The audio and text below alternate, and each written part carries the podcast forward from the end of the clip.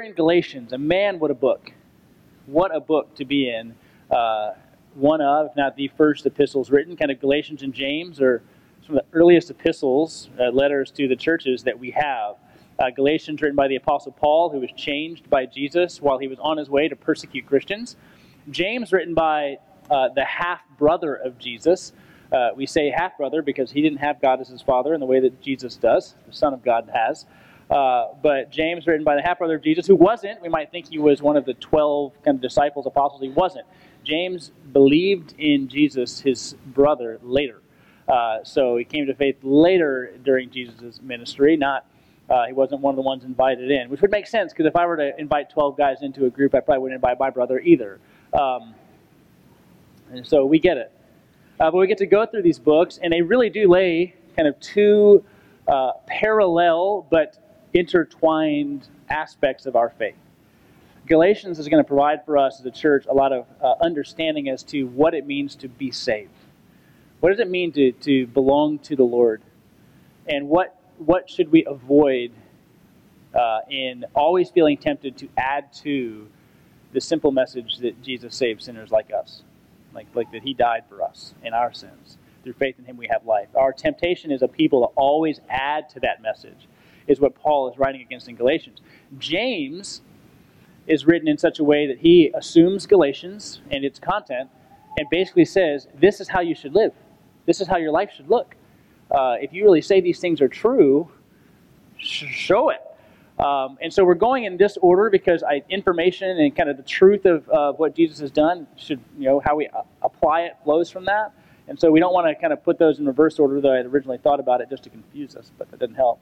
Um, thought about James first, but we really just need to keep hearing what has Jesus done for us?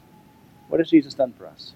Uh, so we'll be in Galatians chapter 3 this morning. Uh, we're going to finish chapter 3. We're kind of going at a pace of uh, a chapter takes two weeks. I don't know why that is happening the way that it is, but I think chapter 4 is going to take three weeks. So we'll, we'll break that uh, cycle here pretty soon. Galatians chapter 3 we'll be in verses 15 through 29, or 15 through the end of the passage. So here we start in verse 15. To give a human example, interesting way to start, brothers, even with a man made covenant, no one annuls it or adds to it once it has been ratified or stamped, sealed. Now, the promises were made to Abraham and to his offspring. It does not say, and to offsprings, plural, referring to many, but referring to one, and to your offspring, who is Christ. This is what I mean. The law, which came 430 years afterward, does not annul a covenant previously ratified by God, so as to make the promise, be the promise given to Abraham, void. For if the inheritance comes by the law, it no longer comes by promise. But God gave it to Abraham by a promise. Why then the law? It was added because of transgressions, until the offspring should come to whom the promise had been made. And it was put in place through angels by an intermediary. Now, an intermediary applies, implies more than one, but God is one. Is the law then contrary? to the promises of God? Certainly not. For if a law had been given that could give life, then righteousness, being right with God, would indeed be by the law. But the Scripture imprisoned everything under sin so that the promise by faith in Jesus Christ might be given to those who believe. Now, before faith came, we were held captive under the law, imprisoned until the coming faith would be revealed. So then the law was our guardian until Christ came, in order that we might be justified by faith. But now that faith has come, we are no longer under the guardian. For in Christ Jesus you are all sons of God through faith. For as many of you as were baptized into Christ have put on Christ. There is neither Jew nor Greek, there is neither slave nor free, there is no male and female, for you are all one in Christ Jesus. And if you are Christ's, then you are Abraham's offspring, heirs according to promise. God, you have given promises. You are a promise giving, promise making, promise keeping God. And the promises are ancient. They existed in you even before creation. And yet, we, this morning, the people gathered in this room, get to experience them here and now. Things you have spoken thousands of years ago to Abraham come alive today. We're grateful. As you remember your promise to Abraham today, we need to see it clearly and realize, God, that it's available for us. Keep us near. Be near to us. As we go through your word today, uh, guard our hearts and minds from error and distraction. And we ask this knowing that you hear us because we are in Christ. And we prayed in his name. Amen. Okay, so in that passage, there were a lot of words. There was like, man, this is like, what are you saying? So this chapter three here, towards the end, is might feel a little uh, a little different than other ones. Sometimes we just want like, man, just make it you know make it easy for me to understand. But he's Paul kind of setting up this argument as to why the promise is more significant because we just ended uh, last week with we have the Spirit through faith, and so then he goes into this illustration. Let me tell you what I mean. Uh, and and sometimes in ancient you know ancient world Paul mind, like let me tell you what I mean. And we read it, like, you even made it more confusing. You, You made it harder for me to get. Why did you do that? Well, they get it better sometimes than we do. But I just want to take a moment and just think about life in church. If you're unfamiliar with church life, you're blessed. Because it doesn't take much time to exist within a local church. By local, I mean a specific group of people. Before you start hearing stories of divisions and splits and disagreements and fractures and brokenness.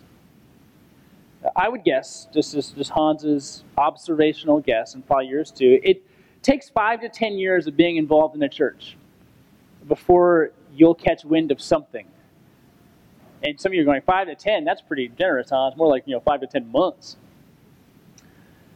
Some way that people don't agree, or some church that used to be a part of another church, or some group or voting block uh, that got upset about something and uh, with whom people got upset not necessarily you know the songs. We always love songs, but uh, we go we're upset about something. And there are issues, as I think about church life and what might come, there are issues that I myself have seen or heard or lived. Uh, I'm not telling you which ones these are. So these are just things I've seen, heard, or lived, either in my own life or uh, in lives of my friends, because I do live vicariously through many of my friends. But here is one Worship style. Mm. Uh, it's funny because even songs like King of Kings, like, well, I don't want to sing that song, but like it's so richly because they doxological. It is it is creedal in its language. Like, I don't like it because it's you know made from this worship group. I don't like to sing the same thing more than once in a song. Okay, but people don't like the new worship pastor, his guitar, or his songs or his looks, uh, which we love Matt. He's not here this morning, so I can rail on him a little bit. But this can include the tone of the service, the feel, the stiffness or looseness of the service and the people in it. Is Hans wearing jeans? He is. Are they several years old? They are. Do they get washed enough? They do not. Um, but worship, and, and, and what I mean by worship is I mean the moment of the service the 60, 75, 90, depending on your church, maybe the four hours that you spend there, um, become rather significant for people. And if something changes, they're like, I'm out. I'm out. I don't want to do this. If you grew up, or you know, 10 to 20 years ago, then you in church life, then you remember worship wars worship wars. And she'd be like, well, we'll have a traditional, we'll have a contemporary, we'll have a this, we'll have a that, we'll do this, we'll do that. You know, to try and just go, we know we can't all get along, so let's just try to get along within the same space over the course of three hours. You don't have to see each other. Another thing that divides us, and I'm saying smaller points of doctrine, not to say that bigger points of doctrine don't divide us because they do. Uh, I mean smaller points of doctrine because what Paul is taking a hammer to in the book of Galatians are the significant points of doctrine. And, he's, and he has said straight up, if you hear me preach a gospel different than what I already gave you, let me be eternally condemned. He's already said that.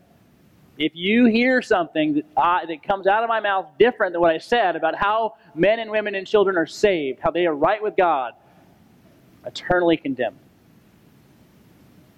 Churches absolutely need to preserve sound doctrine, and they need Jesus.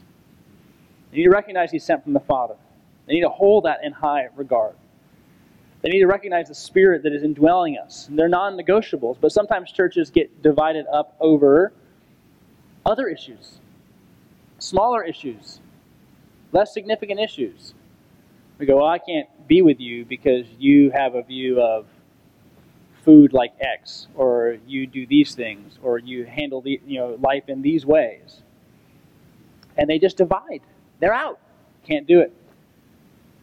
One that we feel in Texas and uh, in many places, but race and class, or race or class. These can come together, they can be separate. Uh, churches are often, and anybody who can just observe churches, the people in them, can see this, that they are often segregated along racial lines and class lines. That you can't get in and out of churches that don't have people who don't look like you. You can't operate. There's a way people speak, there's a way they know, be it their educational status, be it their income that they make, the jobs that they have, uh, that churches divide up over these things. And we, uh, we try to make it sound like it's okay. Oh, it's okay because, um, you know, we're just different. But what you're really doing is perpetuating a feeling of being better. Better. More superior. Uh, and so that's one that you'll see fracture. Fracture churches. Because others feel, people feel like they don't fit in because they don't have the right clothing, or they don't fit in because they don't have the right skin color, or they uh, don't fit in because their churches exist on the wrong side of the tracks, and they just don't feel as if this environment or another environment is better for them, that they can't find God here because everybody else knows how to kind of operate. You have likely seen, just guessing, but seen or experienced or been a part of one or more of these and you have another 5, 10, or 15 examples to go on the ways that people divide. And this is the hard part, is that when you peel that back, inherent within these ideas of divisions and fractures is the underlying assumption that there is a way to operate that is right and a way to operate that is wrong. There's a way of just kind of existing here. It's like we have it together and they don't have it together. We have a superior view of God, they have an inferior view of God. And I get it. We all want to hold our positions the way that we do. Um, but we will even kind of track down to go, I know how to work and you don't know how to work. I know how to be nice and you don't know how to be nice. I know how to parent and you don't know how to parent. I know how to handle my money and you don't know how to handle your money. And we just kind of keep going down the line and creating these ways in which we feel superior, better than other people. And we've talked about it before, and I just want this story that Jesus tells to be so clear in our hearts. When he tells the story of the sinner and the Pharisee who go to pray, the sinner goes, Have mercy on me, a sinner. The Pharisee goes, God, thank you so much that I'm not like the sinner. We're this one. We're the one who says, God, thank you so much that I'm not like this person. That's how we operate. Because what will happen, right? We'll go on a mission trip, a short term mission trip and we will see somebody there and we'll go, Oh God, thank you so much that what?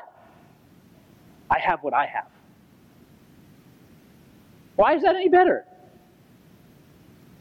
The, the amount of issues and broken marriages and dissatisfaction and affairs that happen in upper middle class life are so significant. You're like, thank you, God, so much that I don't have those problems. I'm sure there are many people who look at you and go, thank you, God, that I don't have their problems. So we can't really do that, right? We can't actually go, go, I have it together. Because that's antithetical to what Jesus has done for us. Jesus has said to us, no, you don't actually have it together. Through faith in me, you can be restored to God. And then you really spend the rest of your life just realizing how not put together you actually are. If you're walking a road that leads to greater humility with the Lord, greater servanthood. So, if you've been with us at all as we've been in this Galatians series, then you know, at least in your head, that we can't believe like that. That Jesus changes us. Our status with God isn't built on the perfectly ordered worship service or the uh, irrefutable doctrinal statement down to the finest point of the precise day and time that Jesus is returning, or the right skin color, or the right tax bracket. It isn't built on us doing good things in the right order or doing bad things less frequently. Our status with God is only right because we have been brought into a relationship with God the Father through Jesus the Son. It's all we have. It's all we have. Still, because it's the world we live in and it's the language that we speak and it's the song of our culture, we love the idea of earning favor. We love it. We love the idea of doing certain things that make other people like us more. Kind of nice. To feel as if we got something out of the deal. So, as we are in the passage this morning, 15 through 29, the end of chapter 3, 15 to the end, it's really uh, three things that I think we should look at as the passage breaks down, goes down. First, we'll see that uh, God's blessing ultimately is better than rule following. We should know that, but we don't. God's blessing to us is better than rule following. Secondly, that uh, what rule following does. And I'm calling law rule following. I'll explain why in a second. And then third, how we can all become children of God, which would be great because next week, verses 1 through 7 of chapter 4, we get to kind of go deeper into the idea of what does it mean to be a child of God? What happens there? What's the exchange that happens? And how do we get brought into that family? And what does it do for us? How does it change us and transform us? So, first, verses 15 through 18, the first three verses, is that God's blessing is by promise, comes through promise, not rule following. Again, these are things we should know and get, but we don't necessarily know and get. So we see this. Now, why do I say rule following and not law? And this is just observational. I don't think there are many people in this room who are overly concerned about God's blessing coming from the Mosaic law and their adherence to it. I'm a little curious how far we could get if we even had to recite the names of the books of the Old Testament. I'm not sure how far we could get down that road. So if we can't maybe necessarily even do that, not really sure how concerned we are about doing the things that it says if we don't even know maybe all the content of it. And that's not a that's not a slight on you. Not a slight on me, but like we recognize that our faith is built in a certain way on the work of the Lord Jesus. And many of us, if not all of us, don't have a Jewish background. And so the understanding and connection that we have to that isn't as strong. And so the idea of following the Mosaic law given down to Moses by God is probably not our biggest concern. But the idea of gaining favor by following rules is. It's the same problem have the same heart problem, even if we're not concerned about whether or not we are pursuing circumcision or uncircumcision. The problem is we want God to like us by, doing things. And we want others to like us by doing things. We want other people to feel like God likes them if they do certain things. So that's why I'm saying rule following here, not the Mosaic Law. Um, but when Paul's talking about it, he's really talking to the Galatians about their desire to put on the law, put on the Mosaic Law and what's going on in all its commands. So we do. We try to secure blessing by following man made rules. the Spirit's in us. We saw that at the end of uh, last week. But as Paul is developing his argument, starting in verse 15, he's going to start to explain why following the rules doesn't work with the Spirit that's in us. So again, 15 through 18, he says this To give a human example, brothers, even with a man made covenant, an agreement, no one annuls it or adds to it once it's been ratified or established. The promises were made to Abraham and to his offspring. It does not say, and to offsprings, referring to many, but referring to one, and to your offspring, who is Christ. This is what I mean. So now he's, I'm giving an example, and now I'm telling you what I mean. the law, which came 430 years after, does not annul a covenant previously ratified by God so as to make the promise void. For the inheritance comes by law, it is no longer comes, it no longer comes by promise, but God gave it to Abraham by promise. So he starts with an illustration that I think is kind of lost on us because we don't really care about agreements. but he says a man made covenant isn't annulled or removed once it is established. Essentially saying this when you agree to something, you don't then go and embed new language in the terms. I think we would get that. We probably feel it most strongly with our mortgages if we have one. Try not to pay it. See what happens. And then go to your actual mortgage statement where you signed 800 things in the presence of you know lawyers or uh, loan officers or whatever it might have been, and just take that paper and write BT dubs, I never have to pay anything ever. And just show that to your lender and go, well, look, look what it says. They'd say, doesn't really work that way. We have your signature on the first one. You added language to this one that actually doesn't change anything. So in human illustrations, we often understand, we just say, we'll break anything. But when it comes down to it legally, when there is an agreement between two parties and you try to change it, you can't. And that's what Paul's trying to say here. When there's been an agreement, you can't somehow change that agreement. And he then goes to it in explaining what is going on with the law. Now, he's going to talk about that. He gave a promise to Abraham, and the law came later. What promise did he give to Abraham, and why is Paul quoting oddly this kind of collective word offspring and going, well, it doesn't say offsprings with an S, when anybody knows that offspring could mean multiple people. I think anybody in this room goes, offspring, you don't think of one, you think of many. So why is Paul taking so much time to make an argument that doesn't seem to make sense? He goes, he doesn't say offsprings, so clearly he means one when he says offspring. Like that's not, not how it works. But watch. First Genesis 12, 7. The Lord appeared to Abram and said, To your offspring I will give this land. So he built an altar there to the Lord who had appeared to him. And when he says offspring and land, I think we would probably rightly hear nation of Israel. I'm going to give you land. I'm going to give you this land, and your offspring, your family will fill it. Genesis 17 8. And I will give to you and to your offspring after you the land of your sojournings, all the land of Canaan, for an everlasting possession, and I will be their God. Any normal reader would look at these and go, oh, he's talking about people multiple people, not person, people. So, why does Paul make this argument? And you just have to think about it. Just put your thinking brain on for a second. I know sometimes when preacher gets up, you just go, well, see you at 12. But just put your brain on for a second and go, why would he say that? Because it doesn't really make sense. Well, now you have to go back a little further. I think key in Paul's thinking, and it's echoed in uh, other commentators, is uh, something like 2 Samuel 7, which is the Davidic covenant. Now, we have the promise to Abraham. We've had the Mosaic law given. We have gone hundreds of years into the future from what he gave to Abraham, for me to quote 2 Samuel 7.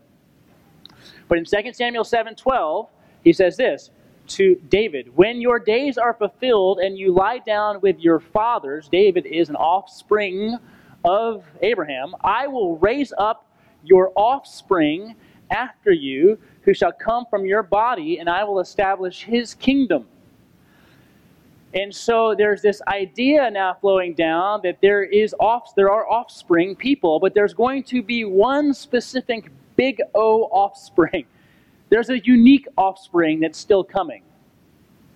And you see that in the Davidic covenant, where there's going to be this one who's going to have this scepter, and he's going to rule, and he won't ever lose the kingdom.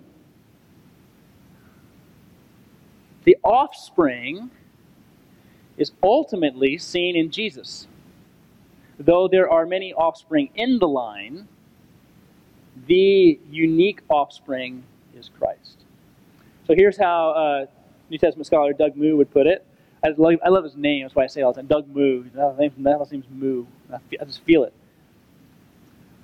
And he says this, especially important in Paul's reading of salvation history. That means the, the process of how God has saved people through time.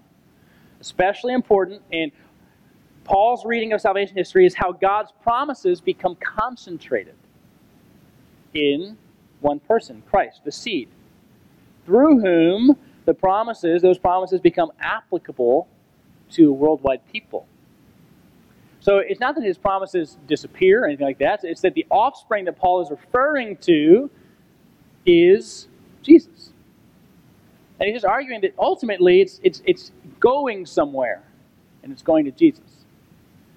It doesn't mean that he doesn't mean offspring multiple at different times, the nation there, the promises given, the work that's given, and the Davidic ruler who is Jesus. It doesn't mean that. It doesn't mean that. But at the same time, Paul is reading it with Jesus in mind. He's reading what it said with Jesus in mind. And you look back and you look at Jesus, you go, oh, clearly. Clearly the offspring is Jesus. So there's a promise given to Abraham of offspring and blessing, or really blessing through offspring. And then there's the law. He says, then, then this other thing came in, which is the law. 430 years later, and he's using Exodus 12:40 to give you that, that timing. So Exodus 12:40 says 430. That's why he's saying it. But what his argument is in this first part is the giving of the law later doesn't change the promise because the promise came first. Now you're probably asking a good question. Why'd you give the law? If the promise is better, why give the second thing? And Paul, recognizing your concern here in Spring, Texas, responds to you with verses 19 through 25, where he essentially says this Rule following, the law increases problems. You know, transgressions is the language that he uses, but Christ has always been the goal. So that's kind of two things. I wish I could have made that sentence better. I worked on it for a bit, and it's just a bad sentence. It's just wonky. But we'll get to the passage and we'll understand what it means. So you're following along and you say, don't forget the promise. The promise is the blessing to the world, and the promise is more significant than the law. And then there's a whole lot of time where Israel's supposed to follow the law. You know, that doesn't make any sense. Why give them something worse? We already saw last week, right? When the fullness of time came, God sent his son into this world. So there's something going on, and we'll see what's going on starting in verses 19. Why then the law? Why the law? It was added because of transgressions until the offspring should come to whom the promise has been made. And it was put in place through angels by an intermediary. Now, intermediary implies more than one, but God is one, which is coming from the statement in Deuteronomy. There's one God. Is the law then, another good question, contrary to the promises of God? Does it mean something has changed in the program? No. For if a law had been given that could give life, righteousness would indeed be by the law. We've already seen we can't abide by it all, though. But the scripture imprisoned everything under sin so that the promise by faith in Jesus Christ might be given to those who believe. Now, before faith came, and that would be specifically in this talking about Jesus, before moment uh, faith came, we were held captive under the law, imprisoned until the coming faith would be revealed. So then the law was our guardian until Christ came.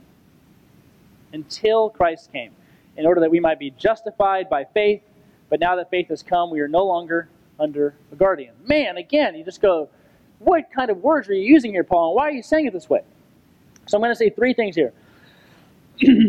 First, he says this in verse 19 The law was added because of transgressions. Because of transgressions. What does that mean?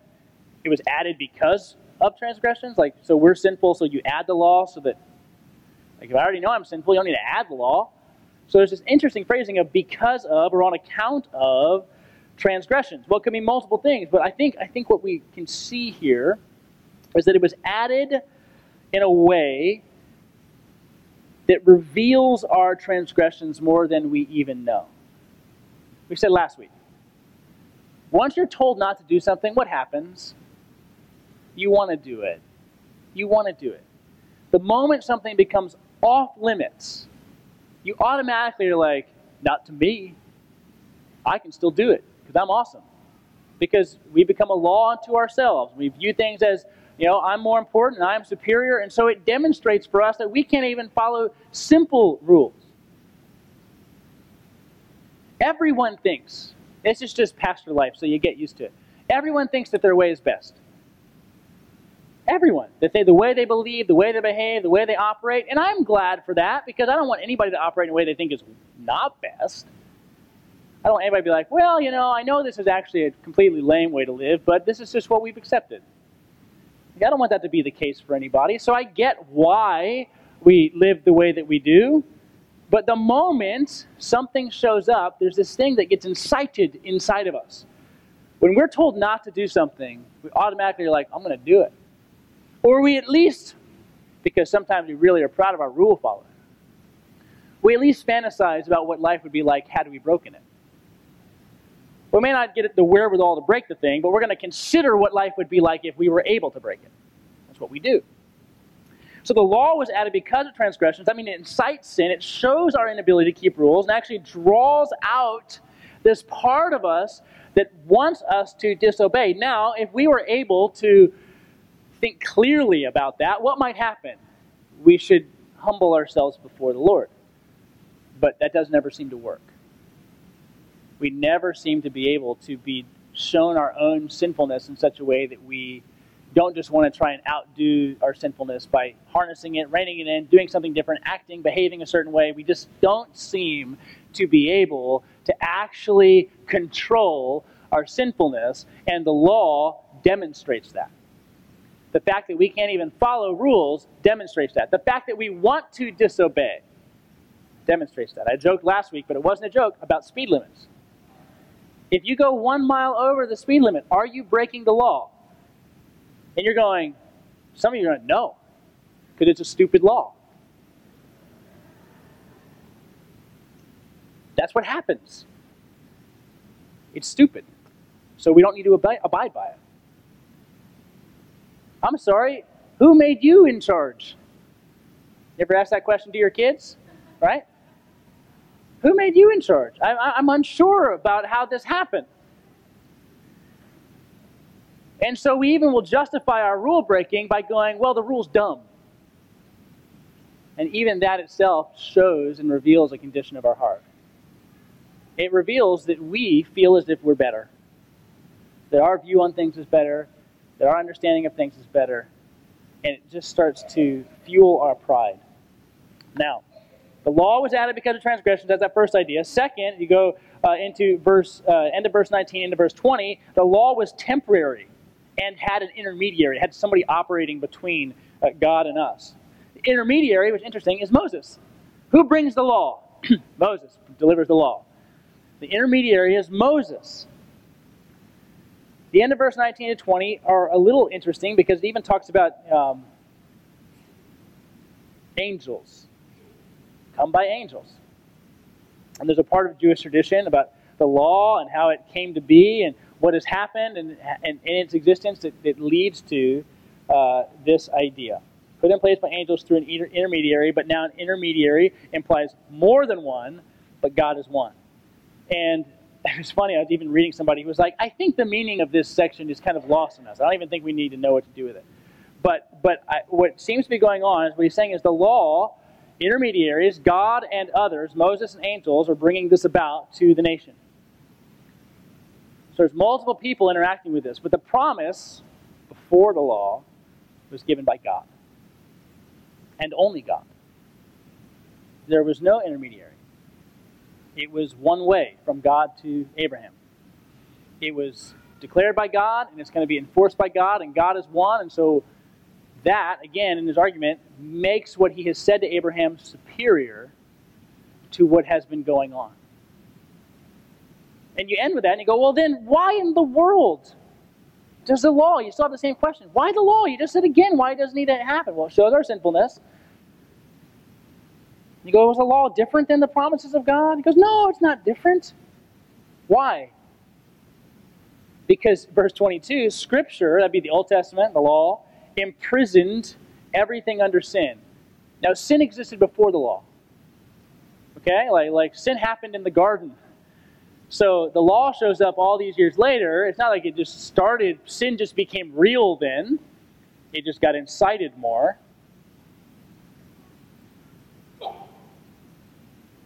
That is, the law imprisoned, it made sin evident and revealed our inability to keep it, which is rather imprisoning, isn't it?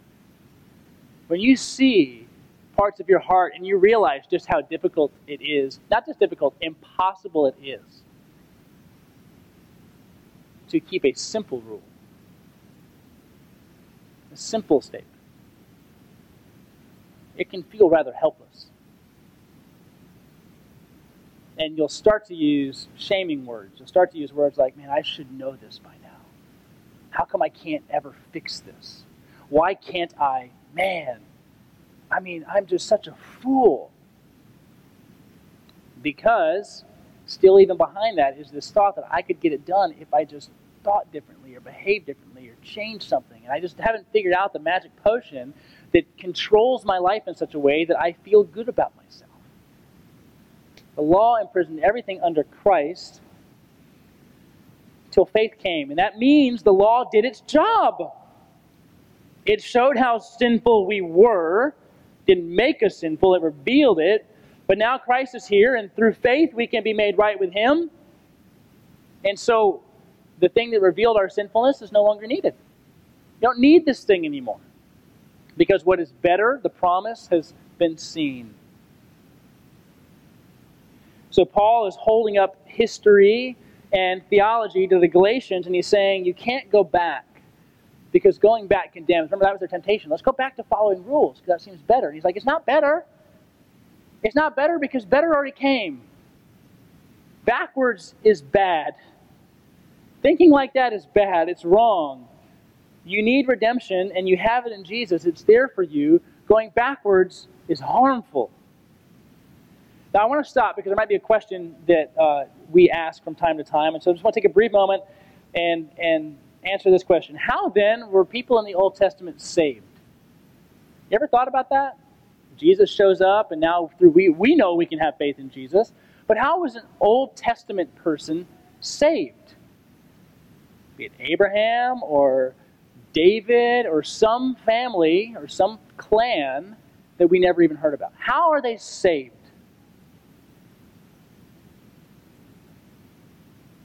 If you have been listening or reading Galatians, then I hope you have you'll be able to answer it. But faith has always been the requirement. It's not as if the requirement changed.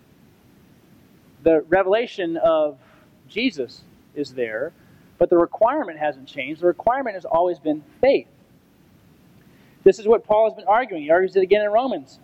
God's mode of, of making us right with Him has never changed but we can now more clearly see the object of faith.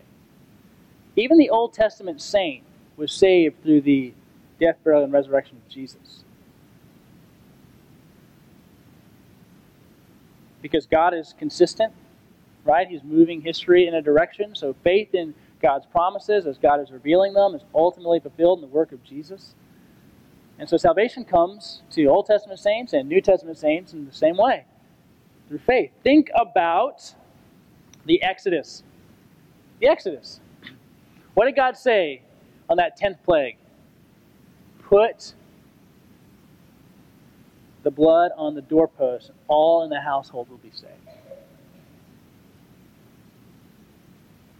What do you have to do?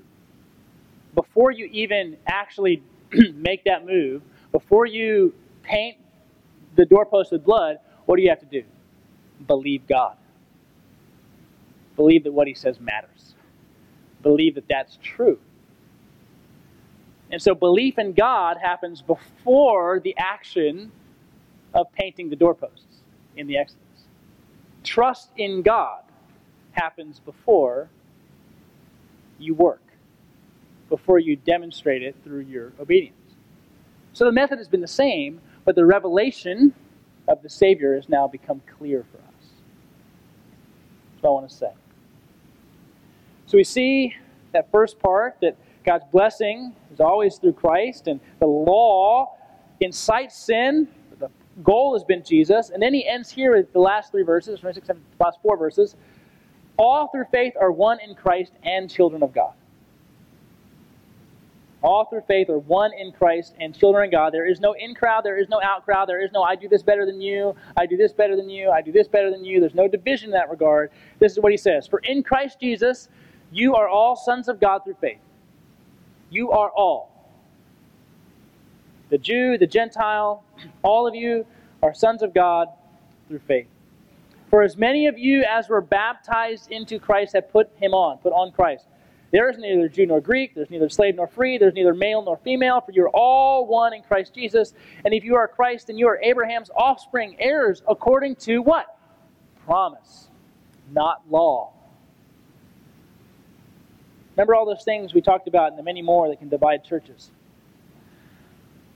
Standing above them all is the disastrous thought that you can earn God's favor by how you look, how you earn, how you live, how you act. The thought that you're in the in crowd because of something other than what God has done for you in Christ. And the imagery that he gives in verse 26 is not that we are distant relatives.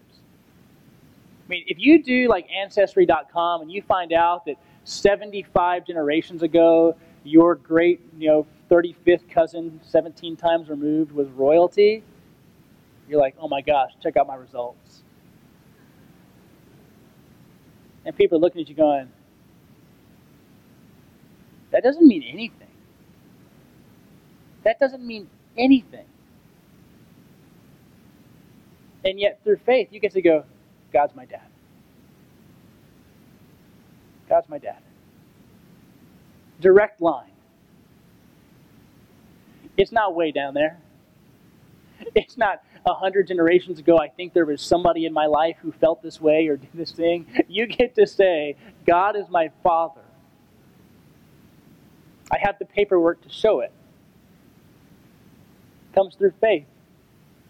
I have God. And yet, we get so worked up if we had royalty in some distant relationship so long ago. We think we're like the best people in the world. And yet, what do we read in Galatians? All through faith are sons of God. Better than any other status you could ever want. And in Christ, we are all siblings sons and daughters of the Father through faith in Jesus. We have been united through baptism. I think in this passage, like Paul often puts the water baptism and, and the baptism, just the identification with the Spirit together. Uh, Romans 6 does kind of the same kind of thing, and we will separate it. He's not saying baptism saves you, because we're identified through the Spirit.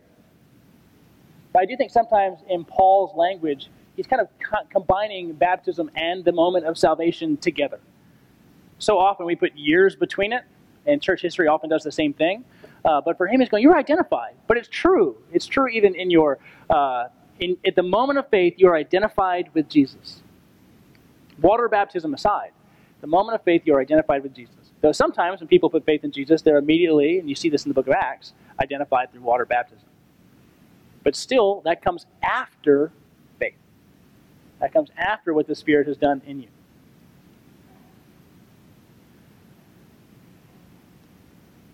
There were times as a kid where I'd see other families and I'd think, I wonder what it's like to live in that family.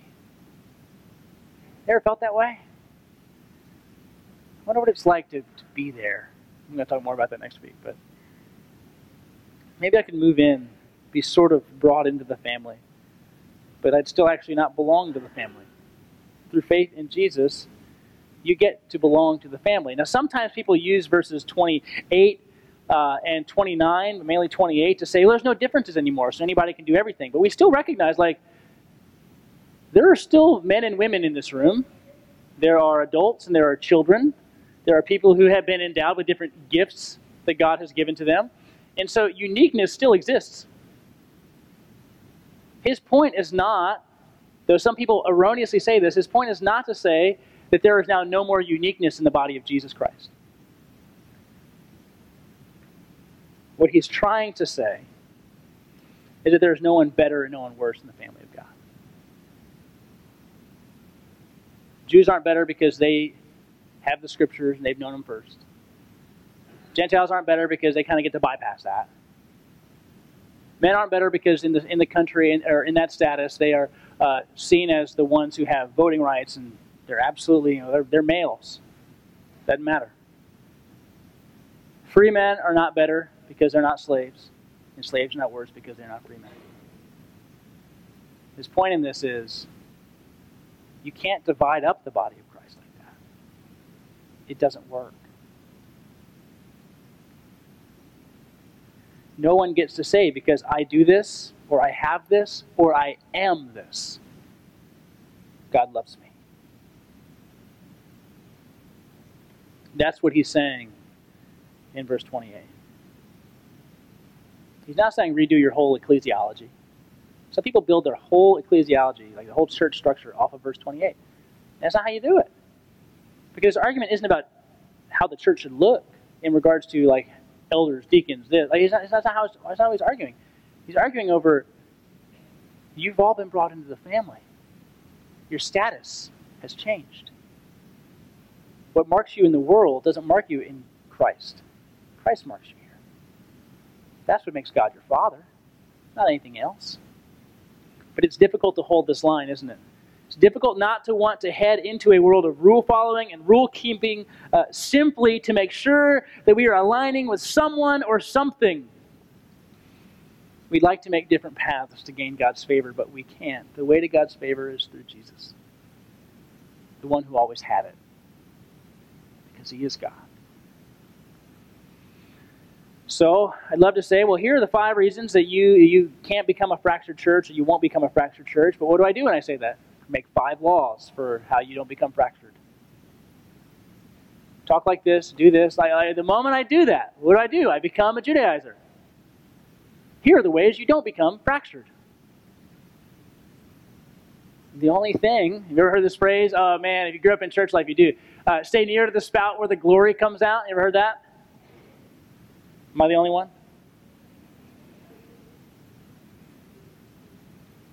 Well, all that means, you're like, huh, that's weird. You like tapping trees, the glory fall out?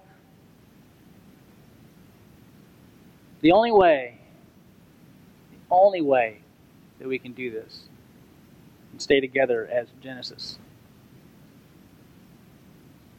is to make Jesus the most important thing. That's it. to love Jesus to recognize that everything we have been given in God as heirs next week, we have because of Jesus.